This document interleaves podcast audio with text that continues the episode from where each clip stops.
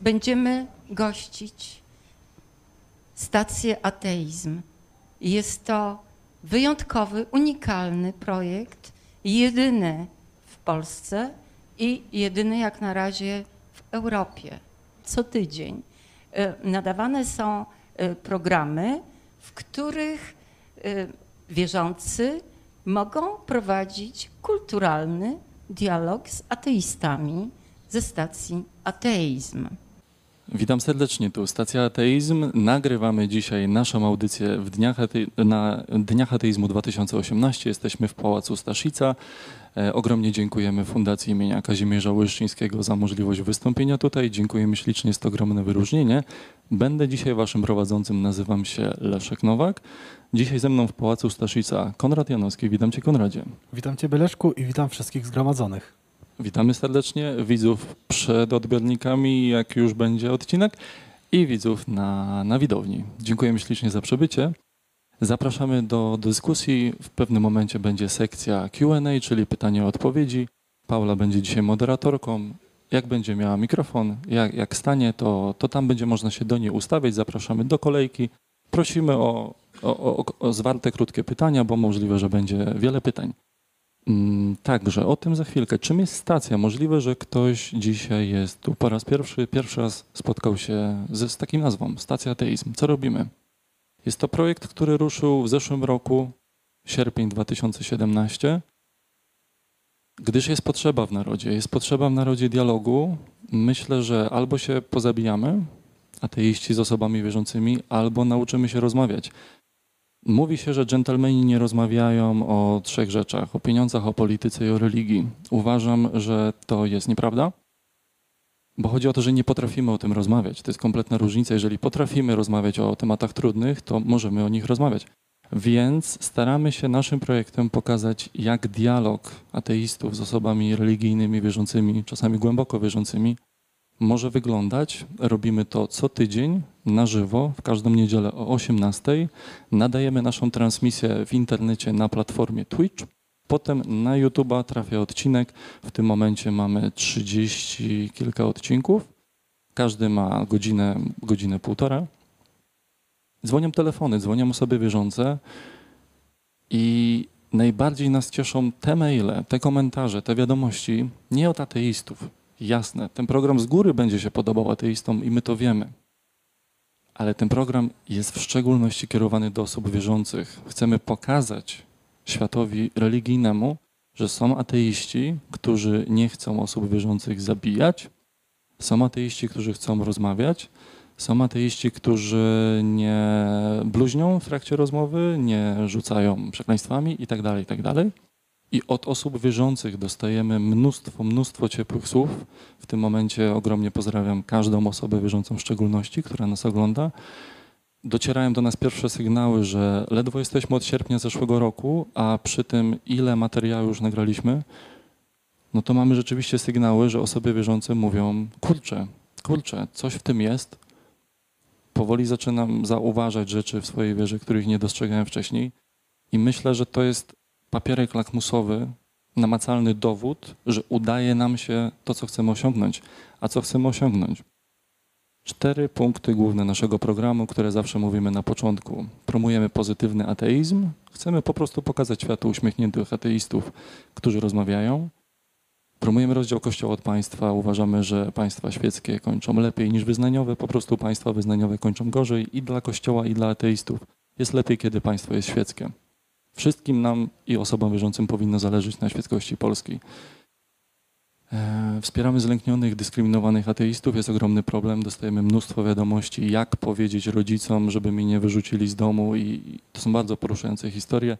Czasami na wizji, ale przeważnie, przeważnie to jest gdzieś tam w mailu, gdzieś tam w komentarzu, anonimowo bądź z nazwiska. Poruszające historie. Dziękujemy ogromnie za, za zaufanie wszystkim ludziom, którzy do nas piszą. Mm, I czwarta rzecz, którą robimy, to właśnie promujemy konstruktywny dialog na temat wiary dowolnego typu. Jesteśmy ciekawi, w co ludzie wierzą i dlaczego. Jeżeli dzisiaj na sali są osoby wierzące, jesteśmy ciekawi, w co wierzycie i dlaczego będzie możliwość rozmowy na ten temat. I mamy nadzieję, że tego typu komunikat rozmawiajmy, pójdzie w świat tak daleko, jak tylko może. Staramy się to robić jak najlepiej potrafimy. Jesteśmy na co dzień we Wrocławiu, acz telefony mamy nie tylko z Polski, najdalej chyba ze Stanów Zjednoczonych było do tej pory. Także za tydzień kolejny odcinek, za dwa tygodnie kolejny, no i cały czas chcemy ten dialog podtrzymywać. Zachęcamy do pytań. To jest ten moment, kiedy będzie można ustawiać się do Pauli, a my jeszcze zrobimy trzy słowa wstępu. Jakie mamy refleksje do tej pory od sierpnia? Co, co wynika z tego, z tego wszystkiego, co do tej pory robiliśmy? Tak, tutaj takie to, to jest bardzo zwięzłe podsumowanie, które powiedział Leszek. Oczywiście ono jest, jak każde ogólnikowe stwierdzenie, mówi i dużo, i mało jednocześnie, e, ponieważ pomija też wiele istotnych kwestii, ale zarysowuje w głównej mierze to, o co nam chodzi. To ja, ja bym chciał ze swojej strony właśnie podkreślić, że nasz program nie ma celu, gdyby nie oglądały go też osoby wierzące. Jakby największym problemem na początku z naszej perspektywy, gdy nazywamy się Stacja Ateizm, było dotrzeć do momentu, kiedy obejrzy nas osoba wierząca pierwsza, potem druga i teraz na szczęście jakimś sposobem udało nam się zebrać tych widzów wierzących nieco więcej, ponieważ formuła nasza jest skonstru- z, zorientowana na dialog pomiędzy dwoma stronami – nie chodzi o to, żebyśmy budowali społeczeństwo ateistów, którzy w swoim zamkniętym gronie twierdzą, że mają słuszne poglądy, bo no, oczywiście my twierdzimy, że jako ateiści mamy słuszne poglądy, no bo gdybyśmy przecież tak nie sądzili, to byśmy ich nie podtrzymywali. Ale chodzi o to, żeby być otwartym na, na, na poglądy drugiej strony, więc y, dialog nie jest możliwy, gdyby ta druga strona nas nie oglądała. I dlatego podkreślamy właśnie za każdym razem, że zachęcamy osoby wierzące do dialogu, y, ponieważ obie strony mają bardzo złe doświadczenia z tego dialogu. To jest to, co ja mm, najbardziej wyniosłem z tych wszystkich rozmów z ludźmi i wierzącymi, i niewierzącymi na początku, kiedy nas dzwonili, że nie jest tak, że jest grupa ateistów dyskryminowanych, na których krzyczą ludzie wierzący, a ani nie ma tak, że jest grupa wierzących, którzy są atakowani przez grupę ateistów. Obie te grupy, i ludzie wierzący, i ateiści, są w, w, oczywiście w różnych okolicznościach i w różnych sytuacjach w podobny sposób potrafią być e, dyskryminowane, czy, czy po prostu źle się czuć w dialogu z drugą stroną. Dlatego mm, wierzymy, że, że o wiele lepiej jest, jeżeli ludzie ze sobą rozmawiają normalnie i przekazują sobie poglądy, niż robią to w sposób agresywny. I nie chodzi tylko o to, że żeby sobie porozmawiać i w ten sposób jakby sobie spędzić czas. No, głęboko mamy taką nadzieję, że te poglądy, które my podtrzymujemy, czyli poglądy ateistyczne, e, tutaj oboje jesteśmy zgodni, chyba wszyscy też z ekipy, są poglądami, które prowadzą do dobrych skutków, które, z których wynikają lepsze rzeczy niż z postawy głęboko wierzącej, która według nas ma pewne plusy i nie można mówić, że, że, że nic z niej nie wynika, ale ma stosunkowo dużo więcej negatywów. Więc kiedy rozmawiam z drugim człowiekiem, kiedy chciałbym porozmawiać z wierzącym, gdy na niego nakrzyczę, on z pewnością zamknie się w sobie i tym bardziej poczuje się skłonny do obrony swoich poglądów. A, a kiedy ja mu powiem, jak ja żyję, jak ja uważam, e, sprawię, że on poczuje się komfortowo w rozmowie ze mną, on ze, prawdopodobnie, jeżeli jest człowiekiem choć trochę otwartym, zechce mnie wysłuchać. I być może w tym momencie, kiedy on mnie wysłucha, ja go wysłucham, y, dowiem się, jaka jest jego wiara, bo też nie myślmy, że rozmawiamy tylko z osobami obrządku katolickiego. Dzwonili do nas, y, był buddysta, chrześcijaństwo różnych obrządków. Czy Leszko, przynasz sobie jakąś inną jeszcze religię? Dzwonił chłopak, który kiedyś wyszedł, było za ciało, na przykład. Do, dowolne tego typu wierzenia tak, nas tak, interesują. Te, też różni mhm. ludzie właśnie z takimi doświadczeniami mistycznymi i i, my się otwieramy na nich, też poznajemy pewne ich poglądy, bo oczywiście nie znamy wszystkich poglądów, a oni w ten sposób mogą się otworzyć na nasze. Jeżeli te nasze e, warunki, nasze poglądy, nasze, na, nasz sposób życia jest faktycznie lepszy i prowadzi do większego zadowolenia z życia, do, do, do, do bardziej budowania szczęśliwszego społeczeństwa i do większej swobody wypowiedzi. I mamy nadzieję, że ludzie to zauważą mm, jakby sami, że wystarczy im przedstawić i sprawić, że oni zechcą wysłuchać tego, co jest rzeczywiście prowadzi do dobrych skutków i oni mądrze wybiorą dla siebie lepszą drogę, bo uważamy, że dla nich też jest lepszą drogą, no jeżeli pewną refleksję wzbudzą. I to, co zauważyłem też rozmowa, w rozmowie z ludźmi wierzącymi, e, jeżeli tak jeszcze mogę przeciągnąć trochę ten mój wstęp z doświadczeń, że bardzo wielu ludzi mm, nie odchodzi od wiary zupełnie. y, mam znajomych czy, czy widzów, którzy nie są moimi znajomymi, którzy piszą na maile czy mówią mi prywatnie, że nie porzucę wiary zupełnie, ponieważ tak zostałem wychowany, gdzieś tam bardzo głęboko tkwi we mnie to coś, co nie pozwala mi porzucić wiary, że jesteśmy od niczego i od nikogo niezależni, ale dzięki rozmowie ze mną czy y, z moimi kolegami ze stacji y, przemyśleli pewne aspekty tej swojej religii, swojego konkretnego wyznania czy kościoła, do którego uczęszczają. I pierwszy raz ktoś im pokazał, że faktycznie możliwe, że oni mogą wierzyć, ale mogą na przykład zmienić kościół, bo, bo ten, który oni akurat wybrali i ten zbiór dogmatów, które oni mm, nieświadomie często podtrzymują, nie jest dobry, że on jest zły, że on dyskryminuje pewne grupy społeczne i że mm, legitymizowanie tych ludzi, którzy próbują właśnie to robić, nie jest dobre, czyli on nie porzucił swojej wiary zupełnie, ale właśnie dogłębnie to przemyślał i nigdy by się to nie mogło wydarzyć, gdybym ja z nim nie porozmawiał, ponieważ on, dopóki ludzie go atakują i czuje taki antagonizm pomiędzy mną a nim, to skupia się głównie na obronie swoich poglądów, bo każdy z nas ma tak, że jeżeli ktoś go atakuje, to odruchem jest obrona. To jest taki podstawowy mechanizm psychologiczny. I uważamy, że to jest po prostu dobry sposób, żeby ludziom przekazywać nasze poglądy, które uważamy, no, uważamy że są słuszne. A, a jeżeli ktoś ich nie chce przyjąć, to też ma do tego prawo. I to myślę, że jest bardzo ważne w całej formule stacji, żeby to podkreślić właśnie, żeby, że dialog jest tym, na co stawiamy. Konrad poruszył wątek atak-obrona. Chciałbym troszeczkę rozwinąć tę myśl. Dużo, dużo w literaturze komunikacji, dialogu i, i, psychologii, która zachodzi między dwoma osobami, które ze sobą dyskutują, które mają kompletnie inne poglądy, czasami skrajnie inne poglądy, dużo się mówi o tak zwanym backfire effect, czyli efekcie rykoszetu. W jaki sposób to wygląda? Wyobraźmy sobie klasyczny zły przykład. Ateista podchodzi do osoby wierzącej i mówi: Ty wierzysz w Boga? No ale przecież to już dawno było obalone i, i czemu jesteś dalej idiotą? Czasami to pada wprost, jesteś idiotą, czasami to jest metakomunikat w nawiasie, który dzieje się, kiedy podchodzimy do osoby wierzącej z góry. Ja ci teraz będę tłumaczył, dlaczego jesteś idiotą, przecież już dawno nauka pokazała, że Boga nie ma, ty jesteś nie na czasie, idź do podstawówki i tak dalej. Co się wtedy dzieje?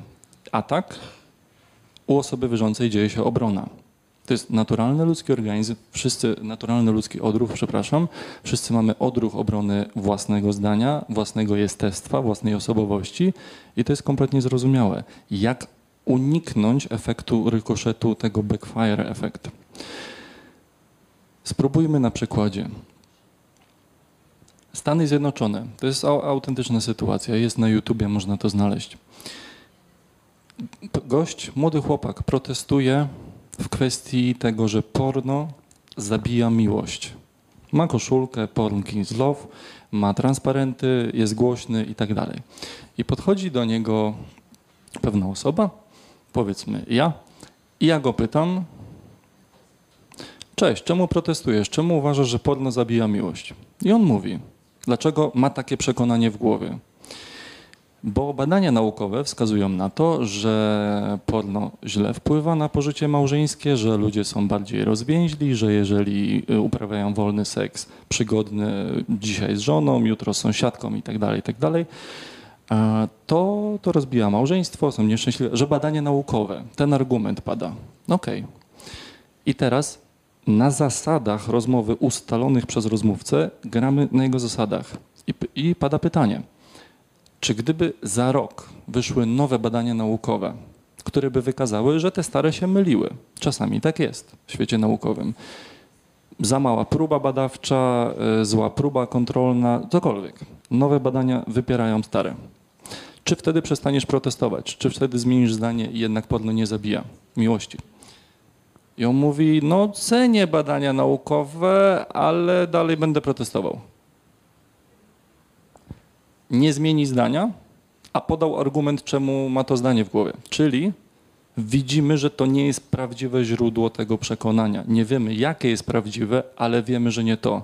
Ktoś mówi badania naukowe? To nie jest prawdziwy powód. Rozmowa musi trwać dalej, musimy się dokopać do sedna źródła przekonania, bo to nie było to. Więc idziemy dalej w tej rozmowie. Pytamy, no ale No czemu nie? Powiedziałeś badania naukowe. No bo badania badaniami, ale Bóg tego nie lubi. Okay? Dopiero tu zaczyna się prawdziwa rozmowa. Moglibyśmy z tą osobą przez trzy miesiące siedzieć, wyciągać wszystkie papiery naukowe, jakie tylko znajdziemy na temat tego, czy, czy Pan zabija miłość. To nie ma sensu, to jest marnowanie czasu, strzępimy język, tu się nic nie wydarzy. To nie jest źródło danego przekonania. Dopóki nie zidentyfikujemy źródła, nie ma sensu strzępić języka. Kiedy padł argument, Bóg tego nie lubi, możemy pogadać o Bogu. Bardzo często na co dzień, nie tylko ateiści, świat religijny, nie, na co dzień my wszyscy kłócimy się, nie rozmawiając o prawdziwych źródłach przekonania. Prosty przykład. Konradzie, pożyczysz mi stówę? Nie, Dlaczego? bo jesteś strasznie brzydki. Czy gdybym był ładny, pożyczyłbyś mi stówę? Nie, no też nie. Czy to był prawdziwy powód? Kto uważa, że to był prawdziwy powód, że jestem brzydki ręka do góry? Dokładnie. My codziennie na wszystkie tematy życiowe, notorycznie, to jest przypadłość ludzka, kłócimy się używając nieprawdziwych źródeł przekonań. Nie? Zamieniamy argument i już wiemy, że to nie jest to. Ja nie wiem, jaki jest prawdziwy powód. Może ma ze mną kosę, o której nie gadaliśmy od lat, tak dalej. Ale nie dlatego, że jestem brzydki. Okej? Nasz program stara się jak tylko potrafi, my staramy się jak tylko potrafimy dotrzeć najpierw do sedna sprawy, a dopiero potem zacząć rozmowę, bo nie ma sensu wcześniej. I tutaj ja też bym chciał dodać istotny komentarz, że jest to sytuacja prostsza, kiedy ja na przykład mówię Leszkowi nieprawdę, bo chcę tą prawdę zataić przed Leszkiem. Ale niestety to też wynika z mojej doświadczenia rozmowy z ludźmi wierzącymi, że to często nie jest tak, że oni chcą zataić prawdę przed nami, przed swoim rozmówcą. Oni często sami nie są dokładnie świadomi, dlaczego utrzymują pewien pogląd. Mam tutaj y, nadzieję, że większość y, z ludzi, których po, podzielają mój pogląd, czyli ateistów, są raczej racjonaliści, raczej ludzie, którzy starają się opierać na nauce i w pewien sposób swoje przekonania na dane rzeczy mm, ugruntowują w, w, w wiedzy, y, którą posiadamy. A często ludzie religijni opierają się na innych założeniach, które często przed nimi samymi nie są jasne. I taka rozmowa, którą zaprezentował Leszek, nie tyle odkrywa przed nami ich ukryte intencje, co skłania ich samych do refleksji nad tym, dlaczego oni właściwie robią to, co robią. Bo taka siła przyzwyczajenia, czyli że mama mnie wychowała w taki sposób, więc ja tak robię, robię to od lat i najbardziej komfortowym dla naszego leniwego umysłu, który, który, który z natury jest leniwy, bo chce oszczędzać energię, żeby jak najwięcej móc przeżyć, no to jest nieweryfikowanie takie e, cały czas tego, co robimy. Tak się tworzą nawyki i, i ludzie nie, nie chcą tego weryfikować. I, I w takiej otwartej rozmowie właśnie może zaczną. I czasami to nawet nie chodzi o to, że ja muszę wytoczyć argumenty dla nich, które ich przekonają. Oni często po tym, jak porozmawiają z nami, po prostu sami pomyślą, kurczę, a dlaczego ja w ogóle chodzę do kościoła? W sumie jakby dlaczego ja to robię? I oni sami pomyślą o tym, sami przemyślą sprawę i sami bardzo często dojdą do wniosku, że może na przykład w sumie to ja nie wiem, dlaczego chodzę do tego kościoła tam katolickiego czy takiego innego. Może ja bym wolał wierzyć w Boga takiego nieustrukturyzowanego. Albo ja na przykład w ogóle nie potrzebuję Boga, ale chodzę tak, bo, no bo moi znajomi tak chodzą. I, I wtedy sobie pomyślą, czy na przykład to jest dobry argument, że ja chodzę do kościoła tylko dlatego, że moi znajomi też do niego chodzą. I, I to jest ten mechanizm, który bardzo dobrze można wywołać, kiedy się z kimś porozmawia i, i dotrze właśnie tym sposobem, o którym Leszek mówił, który zresztą to nie jest, nie jest też nasz pomysł, prawda, na taki My tego nie wymyśleliśmy. to jest, y, to, to, to jest znane, mm, to jest epistemiologia uliczna. Ty, y, Leszko, możesz przybliżyć komuś? Czy już przybliżałeś? Y, Jeszcze nie. Dobra. Epistemologia uliczna. To jest to ta metoda zadawania pytań, żeby przede wszystkim dokopać się do źródła danego przekonania, a dopiero potem jest sens prowadzić rozmowę dalej. Gdzie jest epistemologia, gdzie jej nie ma? Jeżeli Konrad mówi, nie pożyczę ci stówy, bo jesteś brzydki, ja mógłbym powiedzieć, jestem ładny i jesteś kretynem, że tego nie widzisz. To nie jest Można by, tak, epistemologia. Nie. Kiedy pytam, A, a nawet gdyby Leszek był ładny, to jakby nic nie zmienia, prawda? Pogadamy później. Epistemologia w skrócie w pigułce jest wtedy, kiedy Konrad mówi nie pożyczę ci stówy, bo jesteś brzydki, a ja pytam, aha, a gdybym był ładny, to byś pożyczył? To jest metoda zadawania pytań. W skrócie, to jest, to jest tak proste. Tylko my wszyscy mamy odruch, kiedy ktoś mówi farmazony i tak dalej, czasami farmazony, które nas uderzają. Czasami jesteśmy wkurzeni na to, co religie robią ze światem, z naszym miastem, z naszym państwem, z naszą żoną, z kobietami w Polsce i tak dalej. I kiedy spotykamy twarz do tego wszystkiego, co nas irytuje, i ta osoba religijna mówi to, co mówi, to ona jest tym całym złem. Ja rozumiem te emocje, we mnie też one są. Tylko pytanie brzmi, jeżeli podejdę i szczelę w twarz, to co to da? Jakie nagłówki będą jutro w gazecie? Okay? Kto jest tym złym i tak dalej, i tak dalej. Albo się nauczymy rozmawiać, albo się pozabijamy. Jedno z dwóch. I tutaj jeszcze jest jeden taki bardzo ważna taki wartość dodana, która niesie z tego, że można zadzwonić, jak się jest wierzącym, porozmawiać i generalnie można o tym porozmawiać, ponieważ ja często zauważyłem, że ludzie mają takie błędne spojrzenie na świat. To znaczy takie, że są tylko dwie grupy ludzi. To znaczy jest grupa ateistów i jest grupa ludzi religijnych. Zapominając o tym, że grupa ludzi religijnych to wcale nie jest spójna grupa. To jest grupa bardzo wielu różnych religii, które wierzą w bardzo różnych bogów, na bardzo różny sposób i, i to, to nie są jakby, to nie jest jedna grupa spójna. Do, ba, łatwo o tym zapomnieć, kiedy żyjemy w małym społeczeństwie i wszyscy dookoła nas są albo jed, w jednej religii występują, albo do niej nie należą. I tak samo ateiści nie są jednym monolitem, I, po prostu nie są. I tutaj właśnie ja też zauważyłem, mam przyjemność pomagać Fundacji Panteon, która zajmuje się z kolei rozmowami z ludźmi różnych wiar, wynajduje ich i z nimi rozmawia, więc ja e, bywam tam też i przysłuchuję się tym rozmowom. I co najbardziej mnie ciekawi, to jest to, że w większości przypadków, z mojego punktu widzenia, wszyscy ludzie, których można uznać, że są szczęśliwymi w swoich religiach, dochodzą do bardzo, bardzo zbieżnych postaw. To znaczy, wychodzą z zupełnie innych założeń. Czy to jest Hare Krishna, czy to jest buddyzm, czy to jest hinduizm jakiegoś innego typu, czy chrześcijaństwo. Wychodzą z zupełnie innych fundamentów, a, a bardzo często dochodzą do bardzo zbieżnych wniosków to jakby też może dać do myślenia bardzo wielu osobom, że a, to nie jest aż tak istotne, że, że czy się wierzy w Boga, czy nie, czy, czy, czy mm, w kwestii bycia tym dobrym człowiekiem i, i samozadowolenia, a dwa, że można dać właśnie ludziom wierzącym takie szersze spojrzenie, kiedy zobaczą wspólnotę religijną ludzi, którzy wierzą w innego Boga niż oni. Ponieważ łatwo jest powiedzieć, że mój Bóg e, kocha wierzących i ich do nieba, a na przykład nienawidzi ateistów i ich tam do piekła. Ale co z innymi ludźmi, którzy też wierzą w Boga, ale innego i oni też mają swoje piekło, swoje niebo, jakieś tam e, mistyczne stworzenia i to jakby się zaczyna taki, bardzo często widzę właśnie ludzi, którzy sobie uświadamiają dopiero pierwszy raz w życiu, w różnym wieku, że, że, że tak rozumieją, że są inni bogowie w innych wyznań i to jest bardzo ciekawa rzecz do zaobserwowania, gdy człowiek głęboko religijny zauważa oprócz ateistów też inną religię, bo to jest zupełnie inny typ ludzi, do których on nie przywykł, jakby jak ich traktować. No bo co, też ich nie lubić? Przecież to nie są ateiści. Zresztą nie mówię, że każdy wierzący nie lubi ateistów, oczywiście, chciałbym tutaj takich y, tez nie wysnuwać, ale załóżmy, że ktoś taki właśnie, kto tych ateistów nie lubi, y, ze względu na to, że są niewierzący, no, a inni wierzący. I, I tu zaczynamy właśnie skłaniać do refleksji. To jest dobry też moment, żeby, że ludzie się sami zastanowią, jakby dlaczego na przykład ja jestem tego wyznania, a nie innego. W międzyczasie prosimy oczywiście o ewentualną kolejkę przy Pauli. Jeżeli by trzeba podejść, to w razie czego też można z mikrofonem podejść. Ale prosimy o kolejkę na ten moment, zobaczymy taki Jak format. No w tym momencie moment, prosiłabym bo... właśnie o zaczęcie jakiejś dyskusji. Myślę, że większość rzeczy, które są kluczowe w stacji ateizm zostały już powiedziane. Jak najbardziej proszę tutaj do mnie lub podejdę, jeśli jest taka potrzeba. Jeżeli są pytania, zapraszamy. Słuchamy.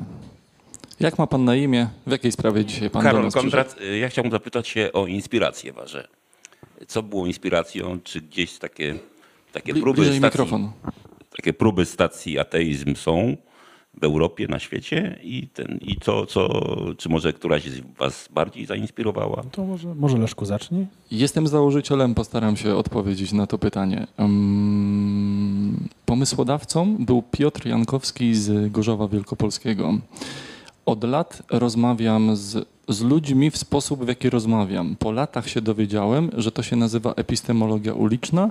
Jest książka Petera Bogosiana, która jest aktualnie w tym roku tłumaczona na polski. Czekamy na, na, na wydawnictwo. Jesteśmy w stałym kontakcie. Jak tylko książka wyjdzie, jak polega taki dialog? Na czym? to na pewno w stacji o tym wspomnimy. I teraz. Przez lata świat religijny dla mnie był nieistotny, kompletnie. I w którymś momencie, kiedy z osobą wierzącą byłem w związku i starałem się poruszyć wątek indoktrynacji religijnej tej osoby, i widziałem, że nie udaje mi się dotrzeć. Dialog nie zachodził, jakakolwiek analiza bądź krytyka idei była analizą bądź krytyką osoby. Indoktrynacja te dwie rzeczy niestety bardzo spaja i trudno rozmawiać z kimś, kto ma sprzężony światopogląd, w szczególności religijny, z własną osobą. Nie? Obrażamy ideę, obrażamy osobę i, i to jest tak jak atak personalny. Nie, nie udało mi się tego dialogu poprowadzić. Rozeszły się nasze drogi.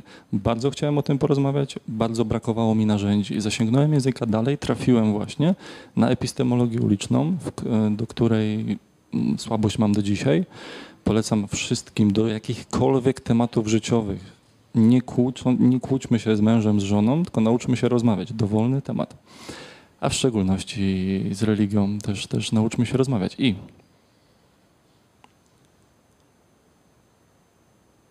Piotr Jankowski wspomniał mi o programie w Teksasie, The 80s Experience, który od 20 lat, co niedziela, tylko jest przesunięcie czasowe. My jesteśmy o 18, oni 6 godzin później. Też nadają taki format, też odbierają połączenia, też rozmawiają z wierzącymi. I jak tylko zobaczyłem, że ja uwielbiam rozmawiać z ludźmi, w co wierzą i dlaczego, a Piotr mi powiedział, no to zróbmy coś takiego w Polsce, bo w sumie jest potrzeba, nie ma takiego programu, tak jak Nina na początku wspomniała, nie ma takiego drugiego programu w Europie. Ja nad tym ubolewam. Jest jedna stacja ateizmu na całą Europę. Ja czekam, aż będzie 10, jakakolwiek konkurencja. Jeżeli ktoś z Was chce założyć, czekamy. Potrzebujemy wszystkich rąk do pracy albo przyjdźcie do Wrocławia. Bo trzeba rozmawiać, trzeba to pokazać światu. I gdy tylko zobaczyłem, aha, można to robić publicznie, no to przygotowania trwały rok. Udało mi się zebrać niesamowitą ekipę ludzi.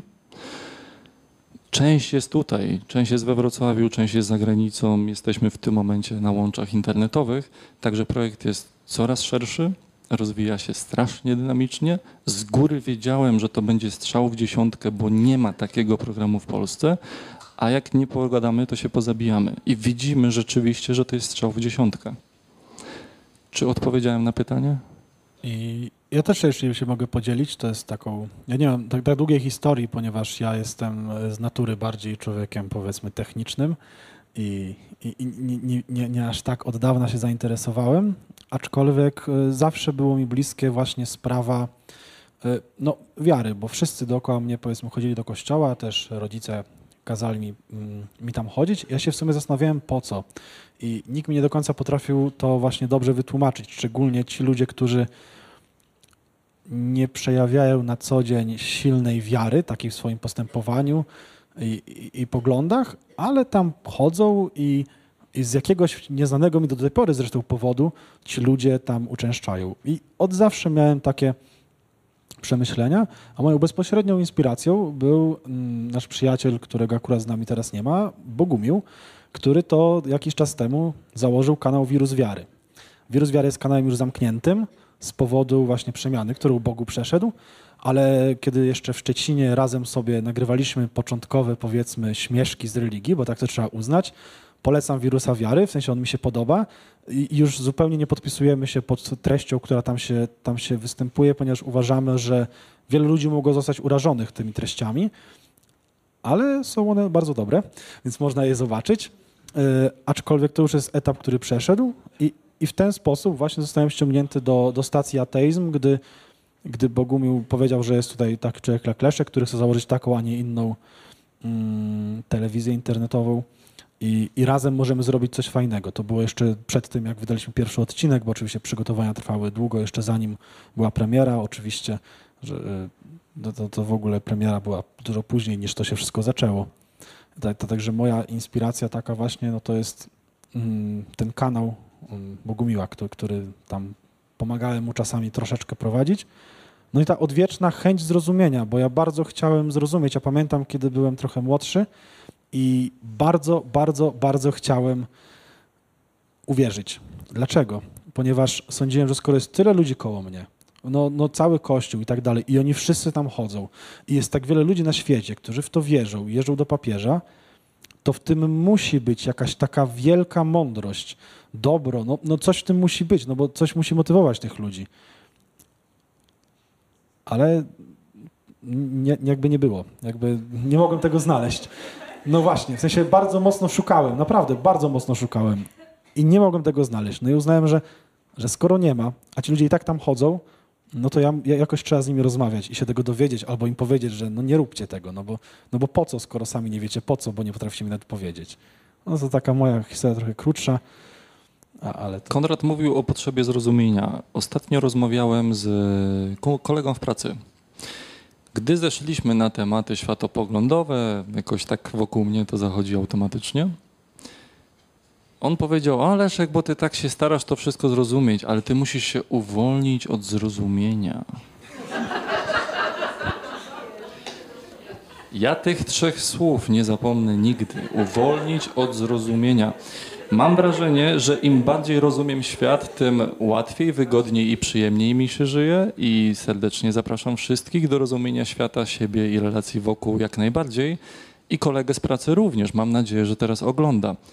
Bo kiedy postanawiamy wewnętrznie, ja idę w stronę, nie będę rozumiał świata, ludzi, dlaczego wierzę w to, co wierzę i tak dalej, to siłą rzeczy wpuszczamy siebie w sidła ludzi, którzy będą nami sterować. Bo jeżeli mamy poczucie, ja nie rozumiem tego, jak to z tym Bogiem, ten Jezus, jak to z tą Marką Noego, Ziemia ma 4000 lat, 6 czy może 4,5 miliarda, ale mój ksiądz to rozumie, ja nie muszę. Okej, co się dzieje? Karol Fiałkowski, Fundacja Panteon, Wrocław, idzie na debatę z tym księdzem, z tym pastorem. Chyba niedługo nawet na biskupa idzie. I on z nimi rozmawia. I czy oni rozumieją, co się okazuje, oni odsyłają dalej. No to z tego co wiem, Karol też ma dalsze plany. Obawiamy się, że on pójdzie dalej, zostanie znowu odesłany. W końcu trafi na papieża. Prędzej czy później to będzie Watykan, no bo. Mhm. I pytanie brzmi, co usłyszymy od papieża? Czy choć jedna osoba w całej tej strukturze rozumie? Mamy pytania. Mamy Mhm. pytania, także... Kto, ktoś chciał jeszcze zapytać, jeżeli... Ja pokazałam, Aha. że są wyżej. To są Aha, Dobra. prosimy. Jak ma pani na imię? Ewa, Witamy Pani Ewo. y, czy, y, jak panowie sądzą, wśród osób dzwoniących do was, ile znalazłoby się tyle odważnych? Y, Ja nawiązuję do Czarnego Piątku, do tego pomysłu. Ja w tym wypadku jestem pesymistką i zakładam, że kobiety w Polsce będą zmuszane do rodzenia dzieci kalekkich, dzieci ciężko upośledzonych. I jeżeli przeglądamy jakąkolwiek gazetę, to tam jest informacja, że y, rehabilitacja, leczenie kosztuje ogromne pieniądze i na ogół samotna matka nie ma pieniędzy na y, y, po prostu utrzymanie tego dziecka.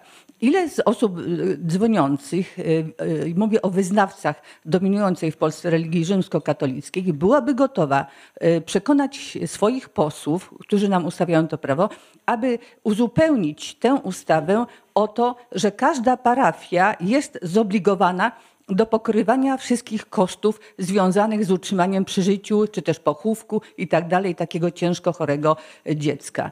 Y, Bo skoro wierzą, że przyczyna, dla której kobieta jest w takiej ciąży patologicznej, to jest decyzja Boga, to uważam, moje zdanie, że wszyscy wyznawcy danego Boga powinni się na to dziecko złożyć. I ile osób jest gotowe, jak według panów wyczucia, ile osób byłoby gotowe pójść do tego kościoła, do księdza i przekonać, odtąd będziemy płacić na to dziecko wszystkie koszty.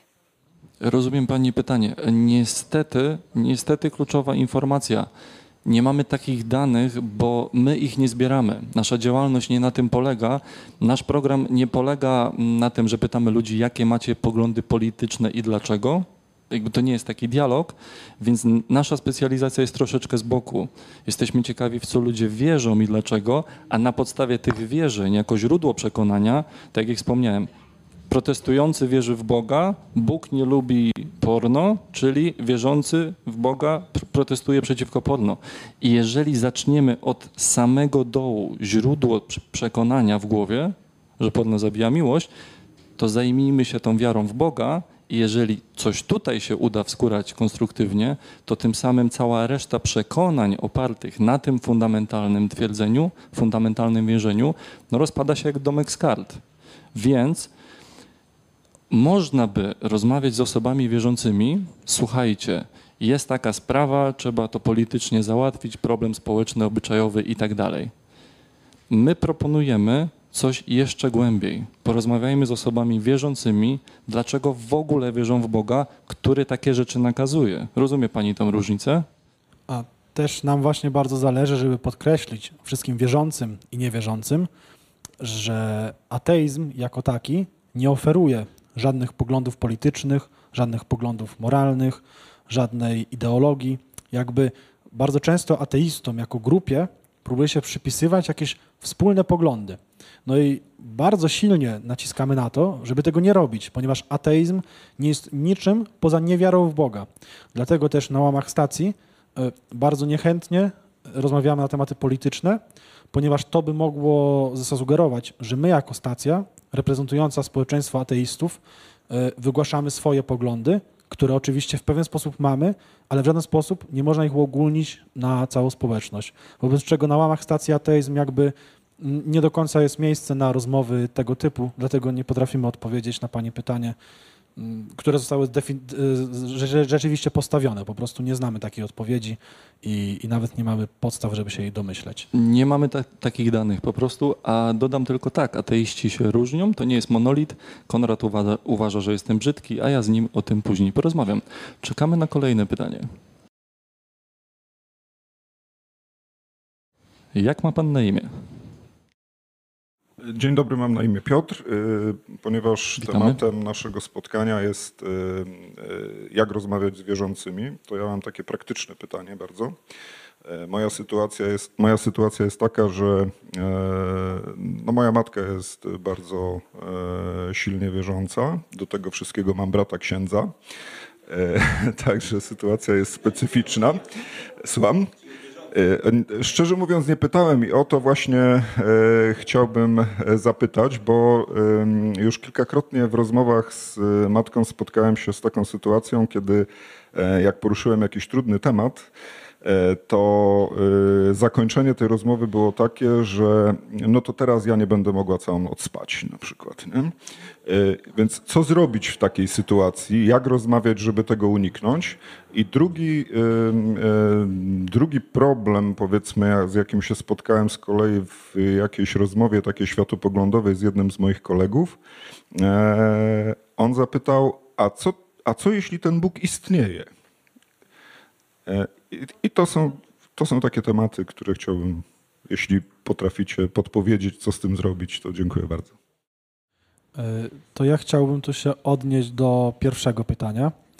Otóż, mm, znaczy ja nie chcę tutaj być takim e, zbyt mocnym sceptykiem, ale niestety mm, nie zawsze jest to możliwe, żeby kogoś przekonać, bo my, szczególnie kiedy rozmawiamy się z rodziną, z pozycji syna, jesteśmy mocno niepredysponowani do tego, żeby tłumaczyć rodzicom świat. Często tak jest, że rodzice, no bo my jesteśmy młodzi z ich punktu widzenia, nieważne w jakim jesteśmy wieku, zawsze jesteśmy młodsi od swoich rodziców, mogą twierdzić, że my nie mamy racji, nie znamy się, że jeszcze tam e, co, coś nam brakuje.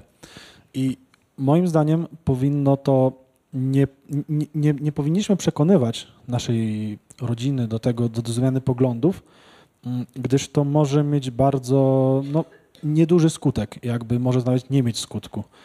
I bardziej jakby tłumaczyć, że my przez całe życie jesteśmy tacy sami, niezależnie od tego, jaką wiarę wyznajemy i właśnie jakby pokazać im, że jakby w rozmowie nam nie jest przykro, że oni wierzą, jeżeli dobrze swoje życie układają, jeżeli im jest z tym dobrze i, i że nam jest też dobrze w tym e, światopoglądzie, w którym my funkcjonujemy. I ja tak, mm, ja tak rozmawiam z ludźmi, którzy właśnie są mi bliscy i którzy być może chcieliby, żebym wierzył w Boga, no ale ja w tego Boga nie mogę uwierzyć.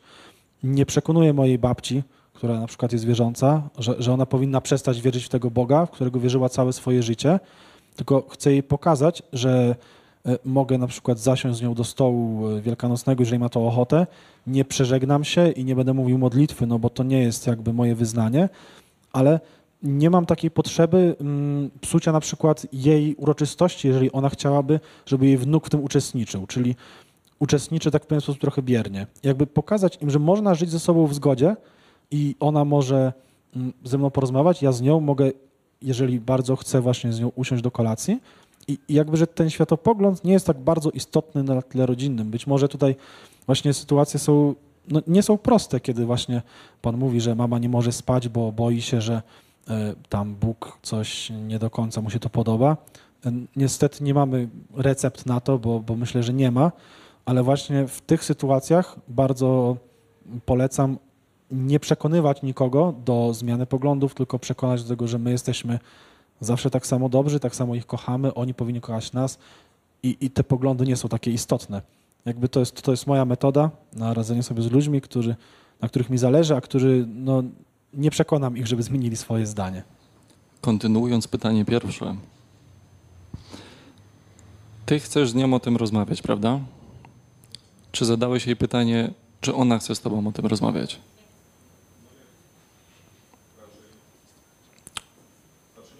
Mhm. To jest pierwsza sprawa. To jest po prostu niekulturalne, nie?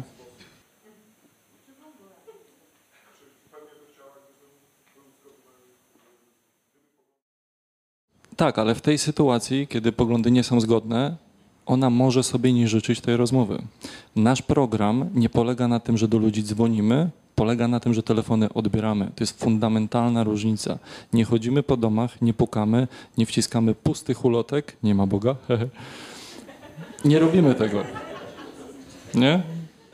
Odbieramy telefony. Kto chce z nami rozmawiać, z nami rozmawia. Czyli pierwszy punkt, ktoś chce rozmawiać, się wydarza. Zawsze. Nie?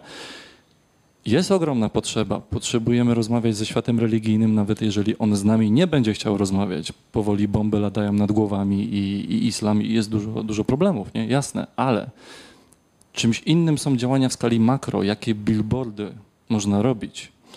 David Silverman, Dni ateizmu, American Atheist, billboardy co roku, grudzień, um, you know it's a myth. Przecież wiecie, że to jest mit. Potem to ma rozgłos medialny, sprawa jest nagłośniona, bo jest obrazoburcza i to idzie w świat. Jest miejsce na to, ale kiedy rozmawiamy personalnie, ty z osobą bliską, nie? jeżeli ona nie życzy sobie tej rozmowy, zmieniamy temat. To jest pierwsza kwestia. Druga kwestia, nawet jeżeli ktoś życzy sobie rozmowy, może nie zdawać sobie sprawy, czy mu zależy na prawdzie, czy na komforcie. To jest kolejne pytanie. Dopiero, kiedy ktoś powie, interesuje mnie prawda, no to pochylimy się nad tym, jakie są lepsze i gorsze sposoby docierania do prawdy. Są ludzie, którzy mi, mi osobiście odpowiadali, ja tak pół na pół. Są ludzie, którzy mi odpowiadali, mnie nie obchodzi, czy Bóg istnieje, ja chcę w Niego wierzyć, to mi daje komfort. Zmieniam temat. Po prostu, niestety, no nie możemy przekroczyć tej bar- bariery taktu i tak dalej. Nie? Tu jeszcze słowo powiem i przejdziemy płynnie też do drugiego, że właśnie ja sobie, znaczy mi, mi też jest z tego powodu jakby czasami ciężko, ale ja nie znam żadnej metody, jak porozmawiać z kimś, kto jakby w ogóle nie chce z nami rozmawiać. I ja- jakby to nie jest, jakby nie, nie czuję się kompetentny, żeby takie rzeczy y, doradzać, bo to jest ciężka kwestia, nieważne od jakiego to jest tematu, czy to jest wiara, polityka, no cokolwiek innego. A, no i to jest jakby naprawdę duży problem. Ale przechodząc płynnie do, do tego drugiej części pytania, to mam nadzieję, że, że no, powiedzieliśmy to, co możemy i, i zakończmy, że druga część pytania o, o właśnie ten tak słynny zakład Pascala. Ja bym rozpoczął tylko od tego, mm, że tutaj właśnie bardzo pomaga to, o czym wspominałem na początku i to, co robimy z Fundacją Panteon, żeby pokazać ludziom, że nie ma czegoś takiego, że są dwie opcje. To znaczy wierzę albo nie wierzę, bo różnych wiar jest chyba 3400 od początku ludzkości. Jakoś ja nie pamiętam dokładnych danych, będą grubo ponad 1000, tak żeby nie być tutaj niesłownym. Więc tak naprawdę y, mamy ponad 1000 różnych możliwości, w których każda raczej gorzej traktuje innowierców niż ateistów i, i tylko jedną, w którą on akurat sobie strzelił i w nią wierzy.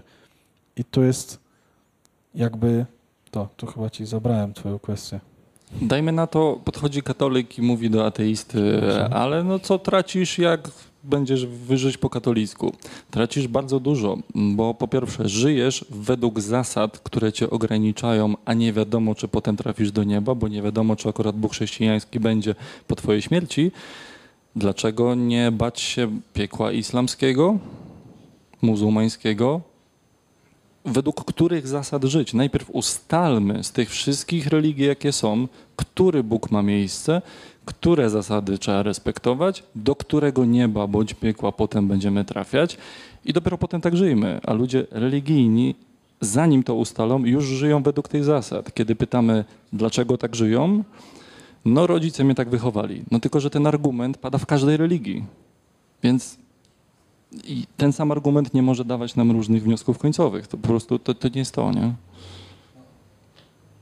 No tak. To tak w skrócie. Zakład Pascala jest już dawno obalony i jak No. ktokolwiek ktoś go mówi, A. to znaczy, że nie jest na I, bieżąco. I tu, I no. tu właśnie się warto się zastanowić, bo wiele ludzi argumentuje swoje religie w dokładnie ten sam sposób. I kiedy spotkamy ludzi pięciu różnych religii, którzy mówią, że ich Bóg jest prawdziwy, bo czyni cuda, ale każdy z tych pięciu ludzi doświadczył cudu.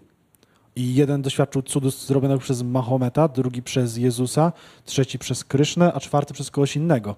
No i teraz jakby, no oni wszyscy są naraz, y, robili te cuda, jakby to jest ciężkie do pogodzenia, szczególnie z punktu widzenia religii monoteistycznych.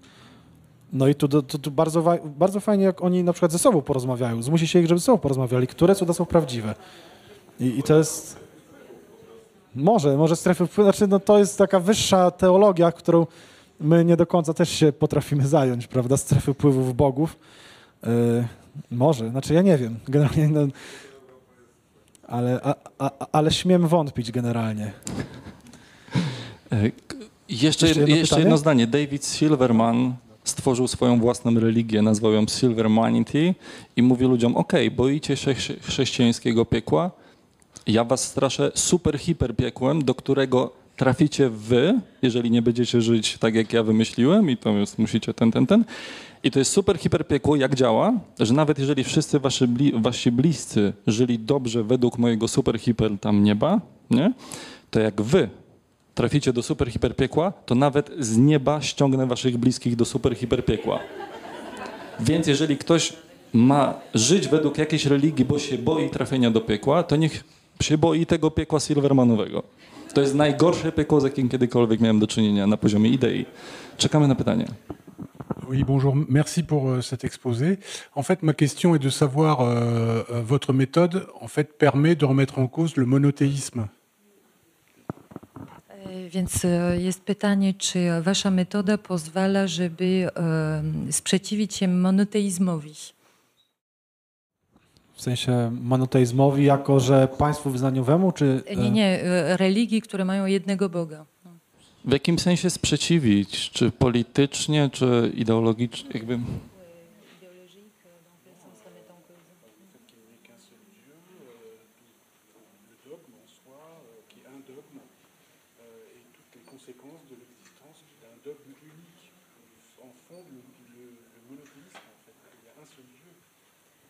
Więc e, jeśli chodzi o e, dogmy monoteizmu, więc właśnie jeden, jeden, jeden Bóg i nie inni, to w tym sensie.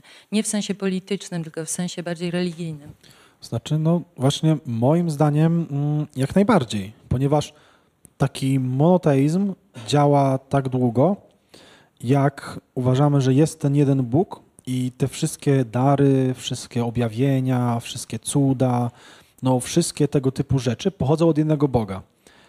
Ale kiedy my skłonimy do refleksji taką osobę, z którą rozmawiamy, monoteistyczną, y, do rozpatrzenia przypadków innych religii i kiedy ona usłyszy od innych ludzi, którzy mają też monoteistycznego Boga, ale innego, i ona doświadczała cudów, doświadczała objawień, doświadczała uleczeń, ma swoje wspólnoty, w których ludzie wielbią tego innego Boga, w których oni wszyscy doświadczają tego. I, i kiedy ta, bo, bo ten monoteizm jest bardzo silny, kiedy ta osoba jest w swojej grupie i nie widzi nic poza tym. A kiedy poszerzamy perspektywę i ona widzi też inne monoteistyczne grupy, to jest bardzo duża szansa, że ona podda w wątpliwość swoje poglądy, że, że skoro oni wszystko mają to samo co ja, a wierzą w innego Boga, to może to nie jest tak, że ten mój Bóg jest jedyny. Może no, taki, taki, wątpliwości mam nadzieję można zasiać w ten sposób.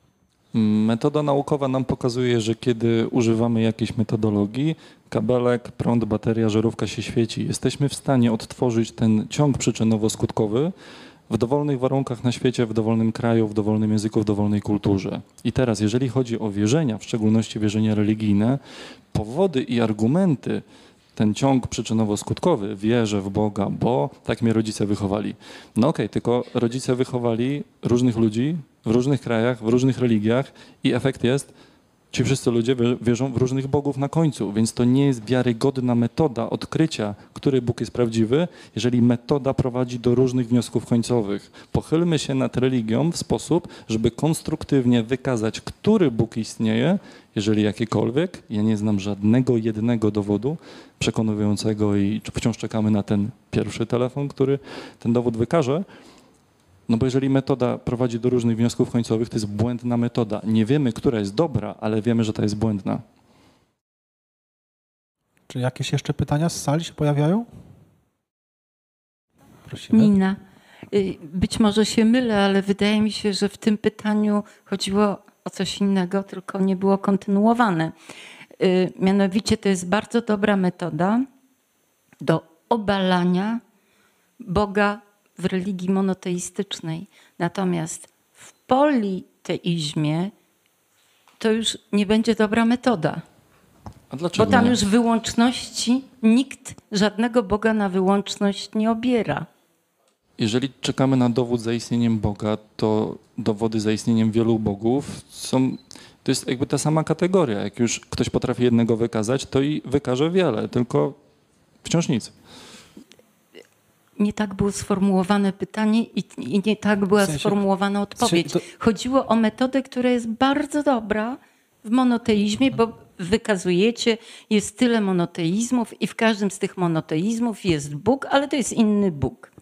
Natomiast w sytuacji, w, którym, w której mamy do czynienia z politeizmem, prawdopodobnie y, y, jest to nieco inne rozumienie. I tu prawdopodobnie właśnie taki konkurs na najlepszego Boga nie ma żadnego sensu. A natomiast wykazanie tego, że nie ma ani jednego bądź nie ma ani 30 bogów, to jest dla nas jako dla, dla ateistów zrozumiałe, tylko to nie jest ta metoda. Więc może, może ja tu trochę bardziej w, odniosę się, do, tak, może, może bardziej w sedno uderzę tego pytania, że przede wszystkim politeizmów też jest wiele rodzajów. To znaczy każdy politeista ma swój panteon bogów. I, I to można odnieść do takiej większej grupy, no bo ty uważasz, że te wszystkie, wszystkie rzeczy się dzieją od twoich bogów, no ale pokażmy, no teraz już nie pokażemy, bo to już trochę minęło, pokażmy Rzymianom panteon bogów greckich. I to będzie to samo, że, e, że powiemy im, że to jest co innego, czyli religie monoteistyczne wystarczy pokazać, że, że to cokolwiek może być od innego Boga, a religiom politeistycznym pokazać, że to jest od innej politeistycznej religii. Aczkolwiek jeśli chodzi, czy my potrafimy tą metodą udowodnić, że Bóg na pewno nie istnieje, no to oczywiście nie potrafimy tego zrobić. Ja przede wszystkim w ogóle nie wyobrażam sobie metody właśnie, którą można byłoby to zrobić.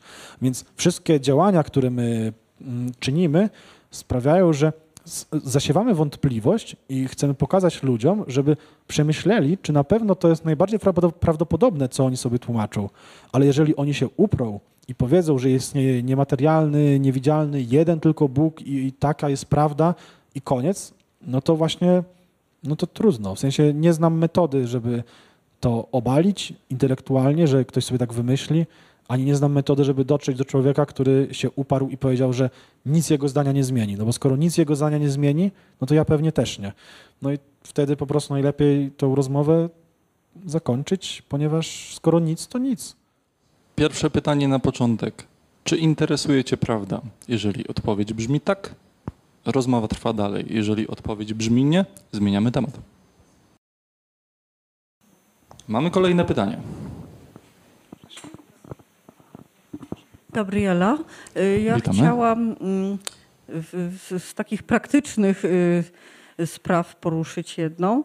To znaczy, co zrobić w momencie, kiedy w rozmowie z osobą, no powiedzmy dość bliską, spotykamy się z argumentem, że no tak, ale ty y, nie masz łaski wiary, ty nie dostąpiłaś oświecenia y, tą łaską, więc ja nie, no jakby no nie ma ze mną co rozmawiać, bo, bo nie jestem w stanie y, jakby tego wszystkiego zrozumieć. I moje argumenty, że to właśnie ja jestem obdarzona łaską oświecenia, bo ja widzę jakby no bezsens religii, no oczywiście budzą taki opór, że już w ogóle nie ma żadnej rzeczywiście dalszej rozmowy.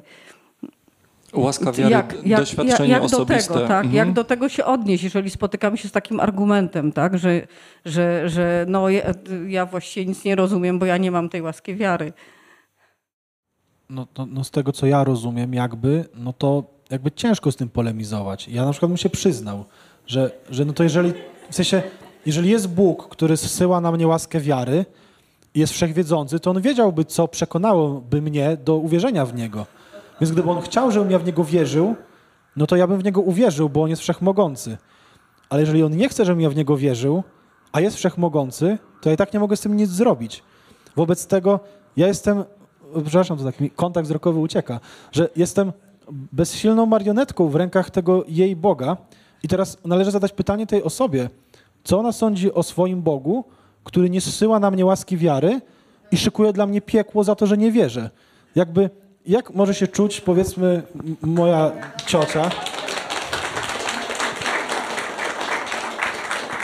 która wierzy w to, że jej Bóg specjalnie sobie tak ułożył plan, żebym ja zlądował w piekle, a nie potem w niebie. Ale tak poza tym, to, to ja bym tyle tak jakby doradził.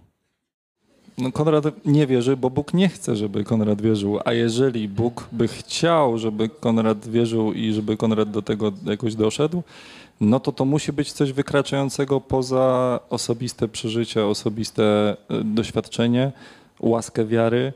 Ja rozmawiam z Bogiem, a ty z nim nie rozmawiasz. No okej, dopóki Bóg nie zacznie do mnie mówić, tego dialogu nie będzie. Więc skąd mam wiedzieć, którego Boga obrażę swoją niewiarą, albo którego Boga obrażę, kiedy w tego będę wierzył, a w tamtego nie. Ja wstrzymuję się w sytuacji, kiedy nie wiem, który Bóg jest tym prawdziwym i każda racjonalna osoba inteligentna, a jeżeli Bóg nas stworzył inteligentnymi, to nie będzie go to dziwić, wstrzymuje swoją decyzję, którą religię wybrać do momentu, kiedy ustali, która jest religia prawdziwa.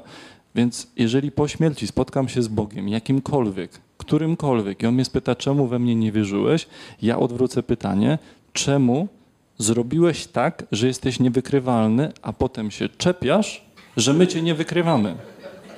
I to moim zdaniem Staramy właśnie... się jak tylko możemy. Naukowcy Tak. robią co mogą, my, my robimy co możemy.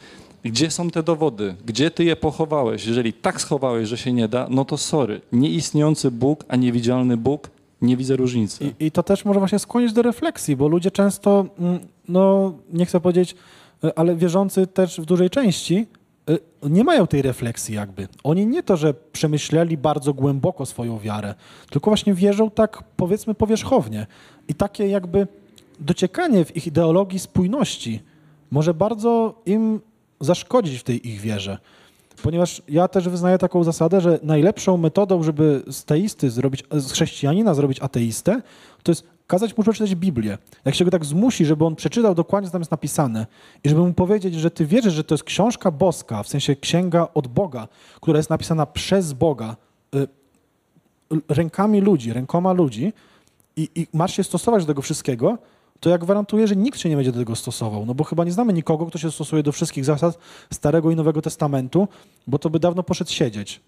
I, i wobec tego właśnie taka nieagresywne odpowiedzenie, żeby on się sam zastanowił, dlaczego on mówi to, co mówi, bardzo może czasami dobre skutki przynieść. I jeszcze jedno zdanie praktyczne.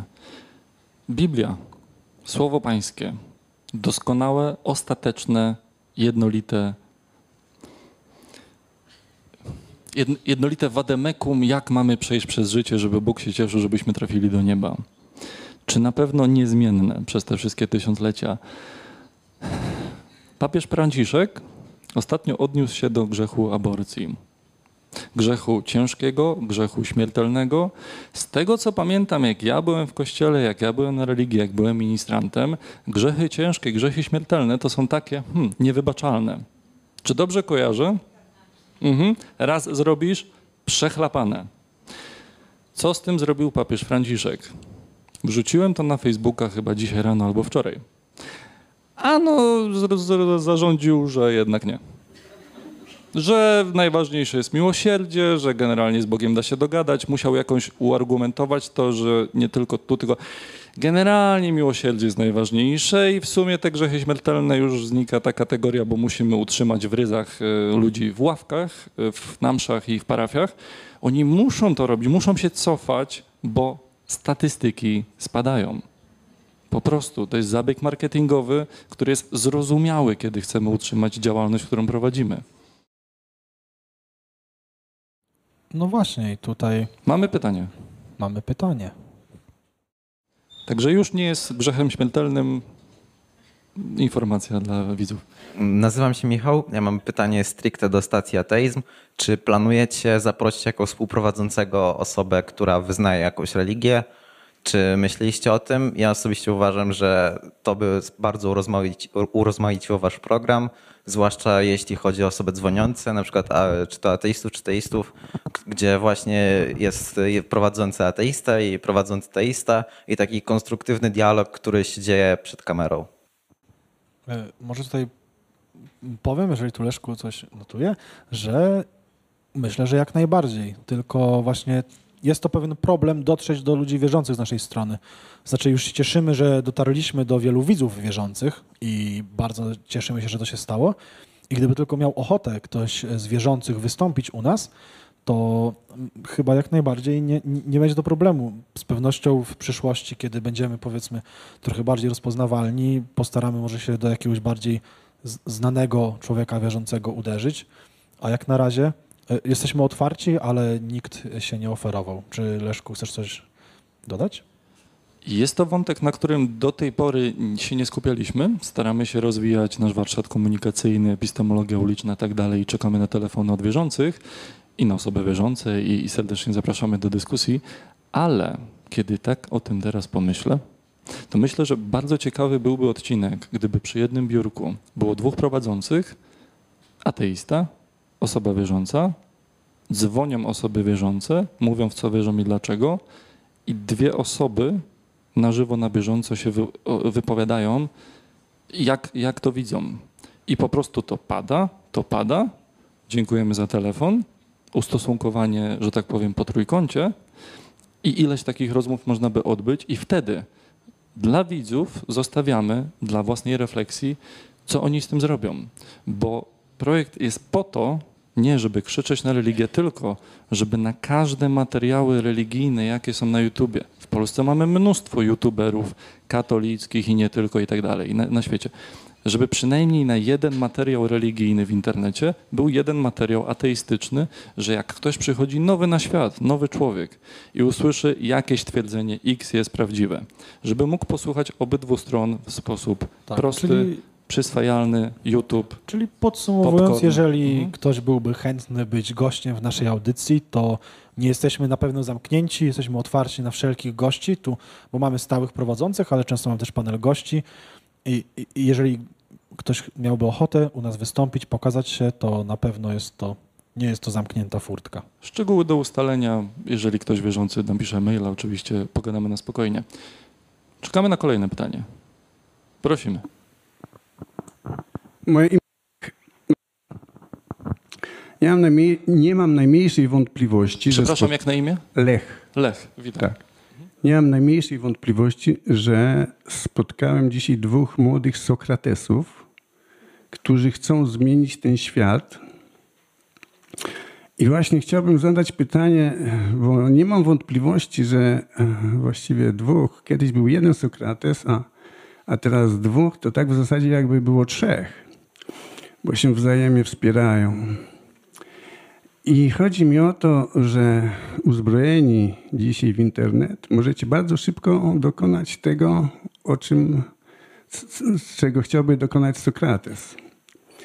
Ale właśnie chciałbym się zadać wam pytanie, czy wiecie, jak będzie wyglądał świat, jeżeli wam się to uda zrobić?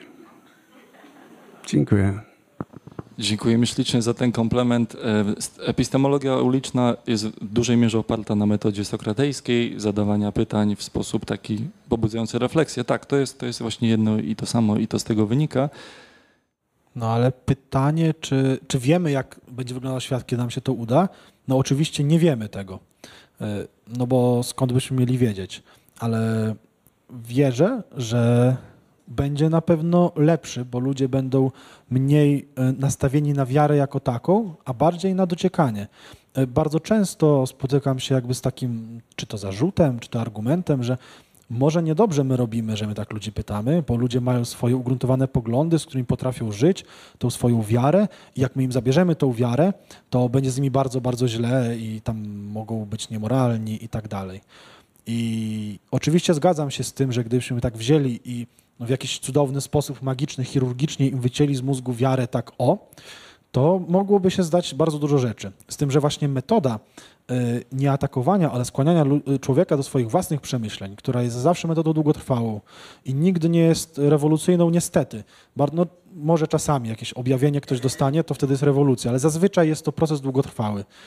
Y, Prowadzi do tego, że ludzie się sto- stopniowo przyzwyczajają do swoich pewnych nowych poglądów i wierzę, że tak jak my, ateiści, potrafimy zbudować e, kręgosłup moralny, który jest odpowiedni, społeczeństwo budować i tak dalej, w ten dość powolny sposób, ale jednak, e, który idzie do przodu, całe społeczeństwo mogłoby zbudować to samo. Więc kiedy nam się uda jakby dotrzeć do, do, do ludzi z naszym przekazem, to ja uważam, że będzie no, nie, jakby nie, nie, nie dużo się zmieni w stosunku do tego, co jest teraz, w tym sensie tylko, że nikt nie będzie nikogo dyskryminował ze względu na wiarę, a cała reszta spraw, no to właśnie być może zmieni się też tylko to, że będzie mniejsze nastawienie na wiarę. Bo wiara jako zjawisko takie kompleksowe jest moim zdaniem szkodliwa w oderwaniu od Boga, ponieważ y, ludzie wierzący często też na przykład są częściej u wróżek, częściej są u jakichś tam astrologów i generalnie jest takie nastawienie na zawierzanie prowadzi do bardzo wielu problemów, bo ktoś widzi informacje w internecie, bach, udostępniam. Nic nie sprawdzę, nic nie ten, no bo jak usłyszałem, to musi być prawda, bo, bo ja lubię zawierzać. I nie mówię, że wszyscy wierzący są łatwowierni, e, oczywiście to nie jest prawda, ale ta tendencja wiary, no z tego wynika, że też ktoś mi powiedział, ja nie, nie mogę sprawdzić, a wierzę. Więc no, no, no jakby nam się wydaje, że będzie nieco lepiej, kiedy ludzie będą w ten sposób dociekać. Tak, Leszku? A to nieco lepiej, ziarko do ziarka, może urodzić coś, coś jeszcze lepiej. Mamy aktualnie w XXI wieku ogromny problem ze światem islamskim. Co można w tej sprawie zrobić? Są różne pomysły na ten temat. Jedni mówią, jeszcze więcej bomb, niech oni wszyscy wyginą, sprawa się rozwiąże. Ja mówię, ideologia odrodzi się tym mocniej, gdy będzie miała więcej męczenników. Znowu cała sprawa od początku, problem nierozwiązany. Co robił Sokrates? Chodził po Atenach i poddawał wątpliwość to, co ludzie mają w głowie, żeby rozmówca sam zauważył, że to nie ma podstaw. I teraz jeden przykład, postaram się, postaram się streścić. Wiele ludzi na świecie pali papierosy, wiele ludzi na świecie wie, że to szkodzi im zdrowiu. Nie? Wiedzą, że robią sobie źle, ale i tak to robią. Mają świadomość, że to, co robią, im szkodzi, ale i tak to robią. To jest nieważne, że Ministerstwo Zdrowia ostrzega na każdej paczce papierosów tekstami, zdjęciami. Te zdjęcia są tak straszne, że nie jestem w stanie na nie patrzeć dłużej niż dwie sekundy. Nie palę papierosów i tak dalej. Oni dalej to robią. Okej, ale wiedzą, że to coś złego. Marzy mi się przesunięcie progu dyskusji o religii do momentu, w którym ludzie religijni wierzą, okej, ale wiedzą, z jakimi negatywami to się łączy w ich życiu. Tak samo jak osoby palące papierosy. Jak można to osiągnąć? W jaki sposób z papierosami były robione takie akcje marketingowe, społeczne i tak dalej?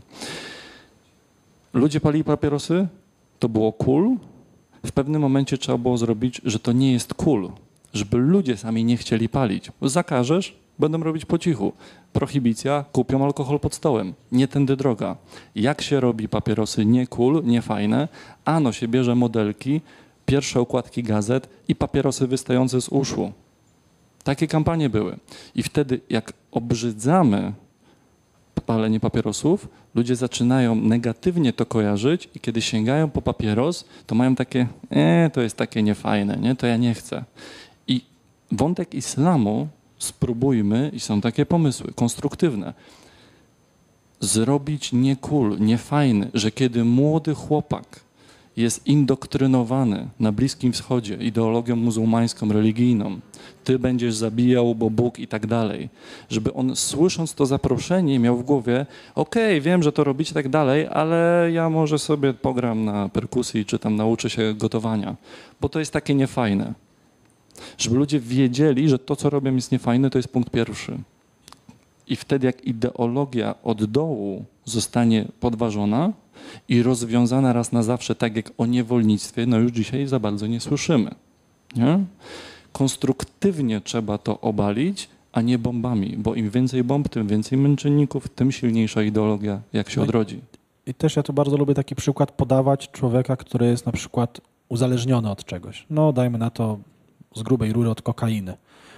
No i teraz jak ja bym takiemu człowiekowi zabrał to, no to ktoś go, ktoś go obserwuje i załóżmy taka obiektywny obserwator, jakiś ufoludek, on nie wie nic o ludziach. Koleś tam sobie bierze kokainę i jest, no powiedzmy, dobrze mu, ja mu zabieram i on ma drgawki, żyga, w ogóle no wszystko, co się najgorsze z nim dzieje. I tak może wyglądać człowiek, któremu się na siłę odbierze religię.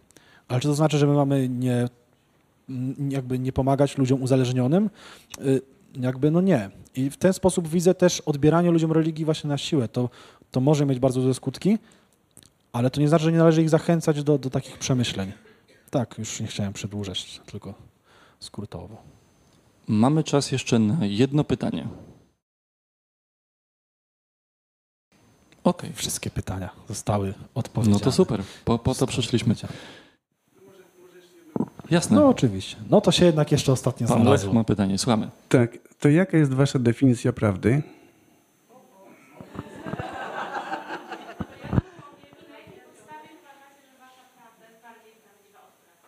I teraz nie, nie, nie, nie. Nie, nie, nie, nie, nie. Dobra, okej. My nie mówimy, że Boga nie ma. My nie mówimy, że wiemy na pewno, że Boga nie ma. Żadne 100% tu nie zachodzi, bo tego się udowodnić nie da. Także Kropka. Tu wchodzimy na dosyć grząski grunt. E, Tak, że taką powiedzmy może deklaracją e, dosyć kontrowersyjną zakończę już nasz program, ale ja na przykład uważam, że prawdy nie ma. W ogóle. W sensie obiektywnym, ale nawet jeśli jest, jeżeli jest obiektywna prawda, to nie mamy narzędzi, żeby do niej dotrzeć. Wobec czego moja definicja prawdy jest dosyć zawiła, tak samo jak i moralności, ale doświadczenia mi pokazują, że że jednak do dobrych, jakby, że jednak jest ona dosyć e, intersubiektywna u ludzi i nie trzeba Boga, żeby do, do niej dojść. Ale generalnie tak odpowiadam na pytanie, że obiektywna prawda jest nam niedostępna w żaden sposób. Jeszcze ostatnie? Y, Nie, to, to będzie ostatnie pytanie, no. Nie, to chyba, Odniosę że się i będziemy znowu- kończyć. No dobrze. Chyba, że jedno szybkie, no. że to, co powiedziałeś, przepraszam, y, być może nie mam racji, ale zauważyłam, że to, co powiedziałeś, jest wewnętrznie, znaczy zaprzecza temu, co ty mówisz, zadając ludziom pytanie, czy chcą prawdy, czy komfortu. Jeżeli nie ma obiektywnej prawdy, e, czyli e, prawda jest taką, e, w- obieramy ją sobie taką, jaka nam pasuje, żeby dać nam komfort, więc nie wiem, czy nie, nie masz teraz podłożonej nogi przez I kolegę teraz ja powiedziałem tamto, Konrad powiedział tamto. To są dwie różne rozmowy. To raz. A dwa, e, ja nie mówię, że wiem, gdzie jest ta prawda. Ja mówię, że są gorsze i lepsze metody ustalania tej prawdy. Prosty przykład. Chcemy wymienić drzwi do tej sali, bo wyobraźmy sobie, że w nich jest dziura. Potrzebujemy nowe drzwi do tej sali. Ok? To są nasze codzienne zmartwienia. Jak możemy podejść do rozwiązania problemu? Jakie drzwi trzeba tam wstawić? Co będzie tą prawdziwą odpowiedzią na końcu? Pasujące drzwi. Gorszy sposób, spytajmy o to psa sąsiada. Ok? To jest gorszy sposób. Gorszy sposób, podrzućmy patyki w górę, one spadną i z tego, co tu się wysypie, spróbujmy zobaczyć jakiś układ cyfr. Ok? To są te gorsze sposoby. Lepsze sposoby, poprośmy kogoś o miarkę, zmierzmy, mamy centymetr. Lepsze sposoby, zobaczmy, czy jest numer seryjny producenta, zadzwonimy do niego, on nam poda. ok? Gorsze, lepsze sposoby, więc jeżeli ktoś ewidentnie używa gorszego sposobu, to wykażmy, że to jest gorszy. My nie mówimy, że na pewno mamy lepszy, ale już przesuwamy do prawdy coraz bliżej. Właśnie, i to jest też to, się kłania trochę pragmatyzm. To znaczy to, że ja nie znam obiektywnej prawdy i obiektywnej moralności, nie znaczy, że nie wykonuję czynności, które sprawiają, że czuję się lepiej, że społeczeństwo działa lepiej i że w ogóle jest lepiej. I teraz, jeżeli ja powiem zdanie, yy, zabijanie jest złe. Ja nie wiem, czy ono jest obiektywnie, moralnie prawdziwe. Ja nie wiem, czy ono zalicza się do tej prawdy, którą, którą miałbym zdobyć.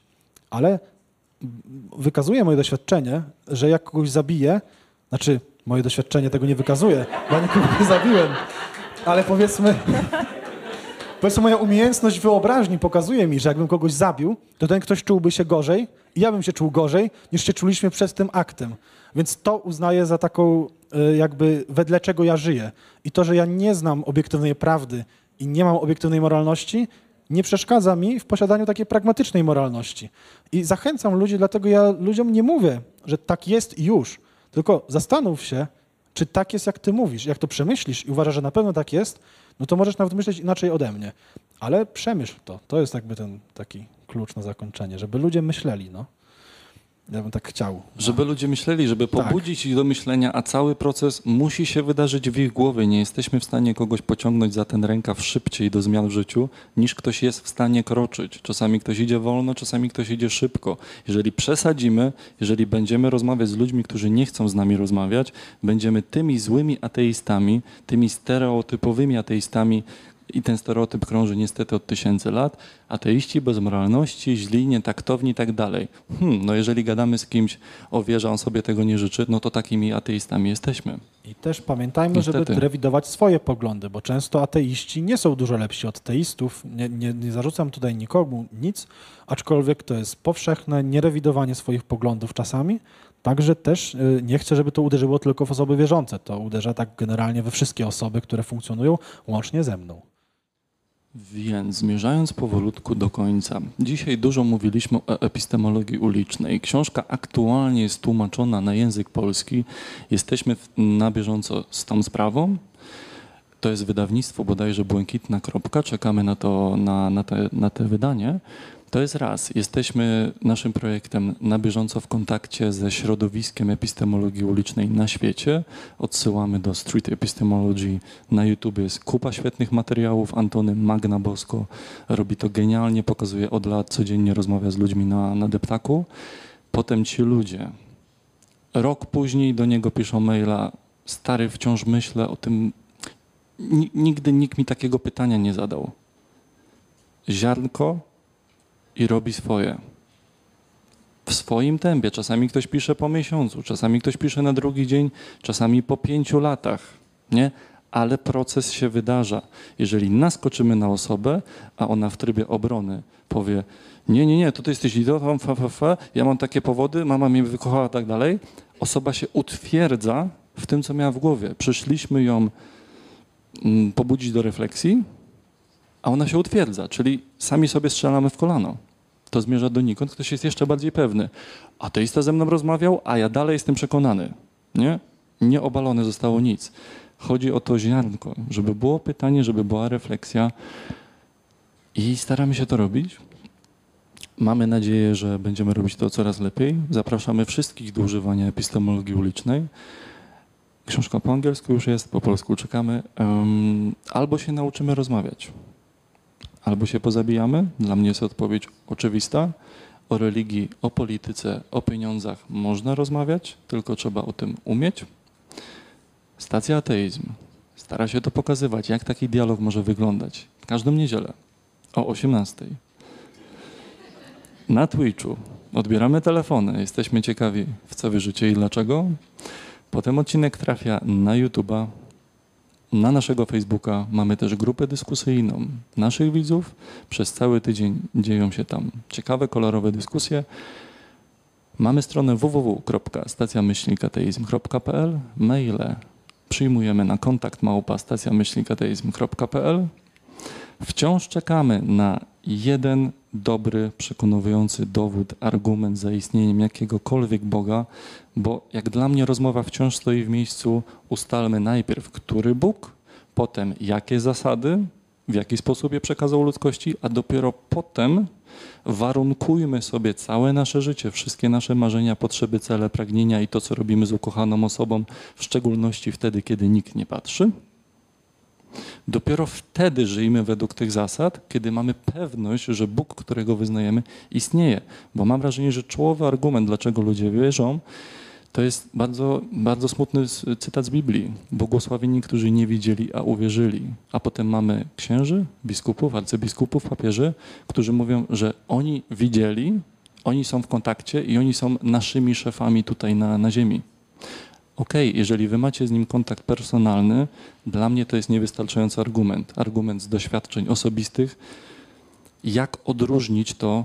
Wiem, że to będzie nietaktowne pytanie, ale muszę je zadać. Jak odróżnić doświadczenie osobiste, rozmawiam z Bogiem, od urojeń, od choroby psychiatrycznej?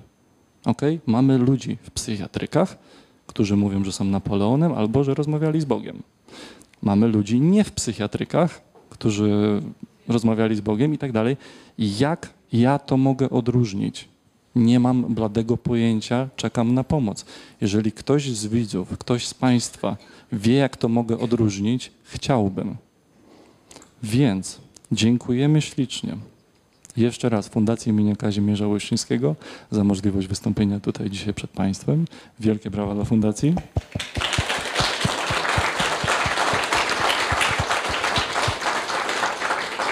Dziękujemy wszystkim Państwu zgromadzonym tutaj. Dziękujemy ślicznie za rozmowę.